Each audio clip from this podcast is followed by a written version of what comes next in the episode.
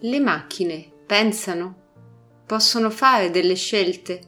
Quale sarà il ruolo dell'uomo di fronte al cambiamento tecnologico in atto? Se le macchine decideranno per noi, chi ne controllerà gli aspetti etici? Domande importanti che riguardano il nostro futuro. Ne parliamo oggi con Massimo Chiratti, autore del libro Incoscienza artificiale.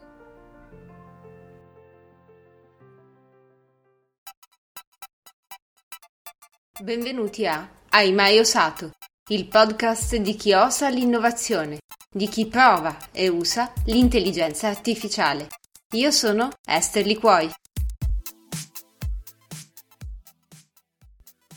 La conversazione oggi toccherà dei temi che sono veramente sulla bocca di tutti fra etica, opportunità. Ce ne parlerà Massimo Chiriatti. Ciao Massimo.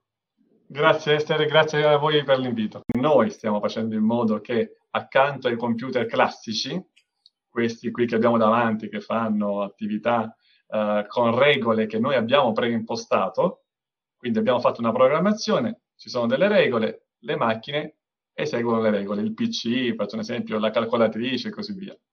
Accanto a questi sistemi che continuano ad esistere, stiamo progettando, stiamo sperimentando, stiamo lavorando con macchine che invece di avere delle regole preimpostate, estraggono dai dati che raccolgono le regole.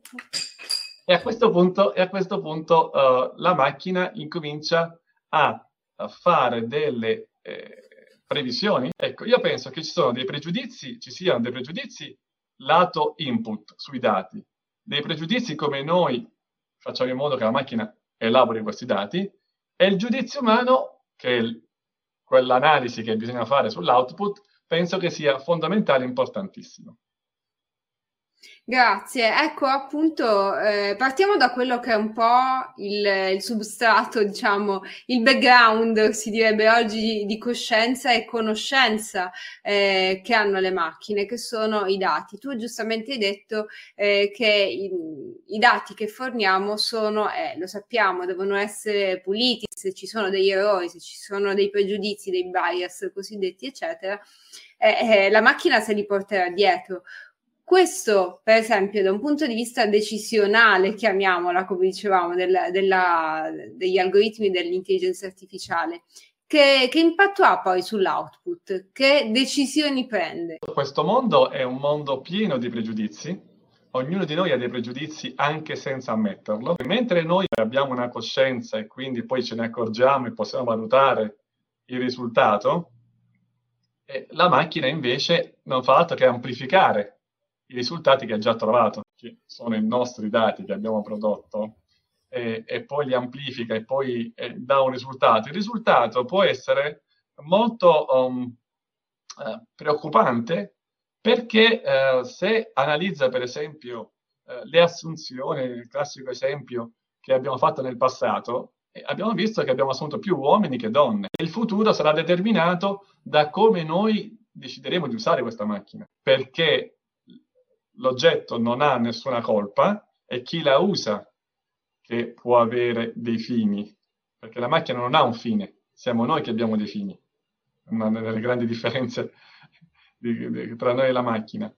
E, e allora il punto è, eh, guardiamo bene i valori che incorpora questo algoritmo che sono, sono stati creati, perché eh, il risultato poi ha un impatto non solo locale, non solo per il produttore, ma soprattutto per tutti gli utilizzatori. Il tuo invito è quello, giustamente se capisco, di, ehm, come dire, accettare con occhio critico il suggerimento che ci viene dato dalle macchine perché potenzialmente è corretto, però è potenzialmente corretto se si sono mantenute immutate, diciamo, delle regole e delle, degli stati eh, che hanno condotto a, a, quella, a quel consiglio.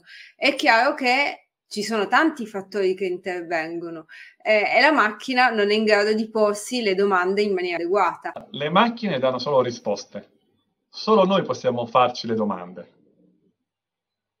E, e quindi quando c'è una risposta algoritmica, per l'appunto, è una risposta che viene dalla, da, un, da, un, calcolo.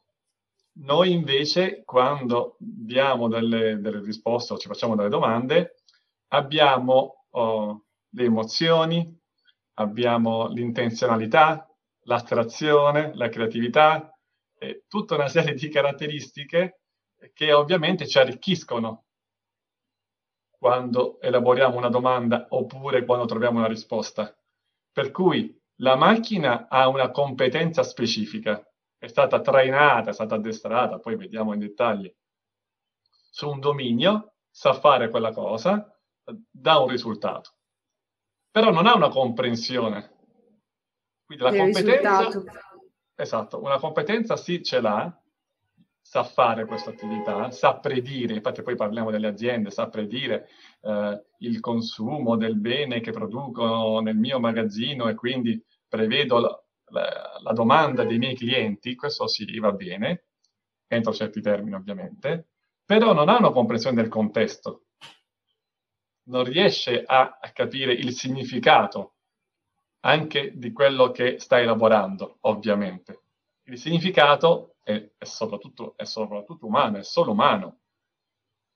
Il colore di una bandiera, eh, l'odore di, del caffè che abbiamo, per esempio, che sentiamo la mattina, Mm. Sono esempi classici. Ecco, sicuramente in questo interviene anche tutto quello che è il, il mondo, per esempio, della creatività. Ecco, il, eh, il porsi domande diverse o il cercare di vedere una stessa cosa da un altro punto di vista e quindi eh, solleticare altri, altri aspetti del, del, processo decisionale alla fine, eh, quindi quali possono essere i profumi, eh, le emozioni, eh, la condivisione di esperienze. Ecco, questa la macchina è, è difficile che riesca poi a prevederle in qualche modo. Abbiamo delle domande. Guardiamo un attimo, in pochi secondi, il concetto della fiducia.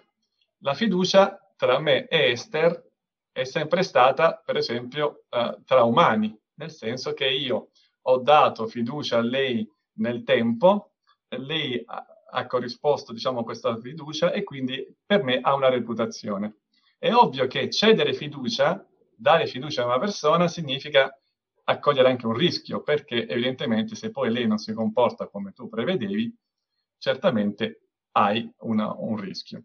Però tra esseri umani, quando facciamo queste decisioni o questi accordi, abbiamo oh, sempre il dominio della sfera delle scienze sociali, cioè la politica, l'economia, la filosofia. Mi posso fidare di una macchina che non è cosciente delle sue decisioni? Credo di no. Devo usare la macchina? Sì, è opportuno perché la velocità, la complessità, la, la, precisione non possono più calcolarla. Tutti questi dati che abbiamo non sono più nell'ambito delle nostre competenze, non ce la facciamo nei tempi che abbiamo, no? Perché noi abbiamo eh, in questo momento un, un fatto relativo allo spazio e al tempo. Cioè io sono sempre più distante fisicamente da Esther, nel senso che più stanziali, lo sappiamo, abbiamo avuto il Covid e così via. Eh, però abbiamo sempre meno tempo per aggiornarci, per passarci, per fidarci dell'altro. Se devo fare una transazione con Esther, è ovvio che ho bisogno di conoscerla meglio, ma ho poco tempo in realtà, perché tutti quanti noi abbiamo poco tempo. Allora, questo spazio che si allontana, questo tempo che si accorcia, eh, da qui ne vengono fuori una serie di conseguenze dove preferiamo adottare la decisione che la macchina ci sta dando. Deleghiamo. È, esatto, il mio punto è la delega, eh, la delega deve essere fatta eh, su temi dove siamo sicuri che il calcolo della macchina sia un calcolo equo, fair, non sia un calcolo inspiegabile con la black box e così via.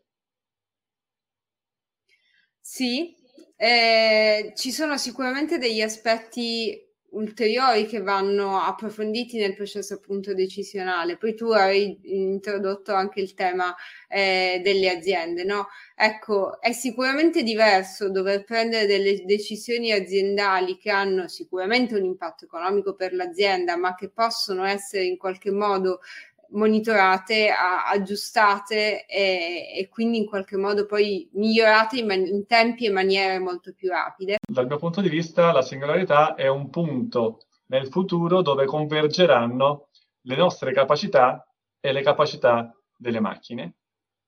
In qualche modo, in quel punto, oh, la macchina avrà le nostre stesse capacità o superiori. Ecco, allora, prima domanda che mi faccia, faccio a me stesso. Arriverà a quel punto? Nessuno lo sa, ma certamente non a breve. Se la macchina non ha una coscienza, la coscienza, anche qui, nell'ambito filosofico, c'è una, un grande dibattito, perché alcuni pensano che non esista, alcuni pensano che esista. E chi pensa che esiste, e poi dobbiamo fare in modo da definirla, che poi è difficilissimo definirla. Ma io nel mio piccolo definisco la coscienza quello che noi sentiamo come feeling quando pensiamo, come una facoltà emergente dal nostro carbonio, non silicio. E, e allora uh, nostre, la nostra evoluzione ci ha portato a un grado di coscienza uh, alto rispetto ad altri animali e così via la macchina, dal mio punto di vista, non sarà cosciente, almeno nel breve periodo o medio periodo, quindi non potrà avere queste nostre capacità. C'è una famosa frase che dice, e che concordo molto, che eh, qualsiasi tecnologia non è positiva, non è negativa e non è neanche neutra. Eh, perché per l'appunto, oh, come dicevo prima, eh, ci sono dei valori su chi l'ha costruita e chi la sta usando. Eh, noi possiamo usare il PC per fare qualsiasi operazione. Io posso mandare una mail pseudo-anonima a qualcuno per minacciarlo.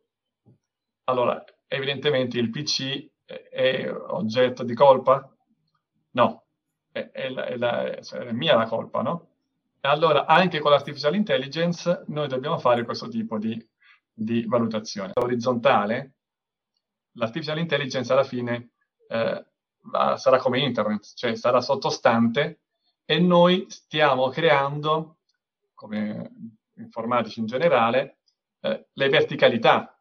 Cioè, le imprese iniziano a lavorare su questa piattaforma e a produrre un servizio verticale per la, uh, le aziende. La base sottostante statistica data dalla macchina, ma ricordiamo, come dicevi tu, che la molteplicità delle discipline offre poi quello che è la vera ricchezza della valutazione del dato e dell'output. Diventa fondamentale avere anche discipline di, di persone, di linguisti capaci di interpretare, di arricchire la macchina con quelle che sono eh, le verticalità linguistiche di un determinato vocabolario, di un eh, determinato eh, ambito semantico. No? Il, il contesto alla fine è quello che offre la capacità alle persone e non alla macchina ma la macchina ci deve arrivare tramite le persone, la, la, potenzialità di unire teste che si occupano di discipline diverse è quello che poi offre la ricchezza. Abbiamo un'altra domanda per te, Massimo, da Giuseppe che ci sta seguendo. Se il futuro non è ineluttabile e dipende dalle nostre scelte, cosa dobbiamo aspettarci da questo cambio strutturale del sistema? Tutto può essere distruttivo. Tutto può essere. La tecnologia può essere distruttiva, sì, però perché non voglio andare troppo lungo perché abbiamo finito.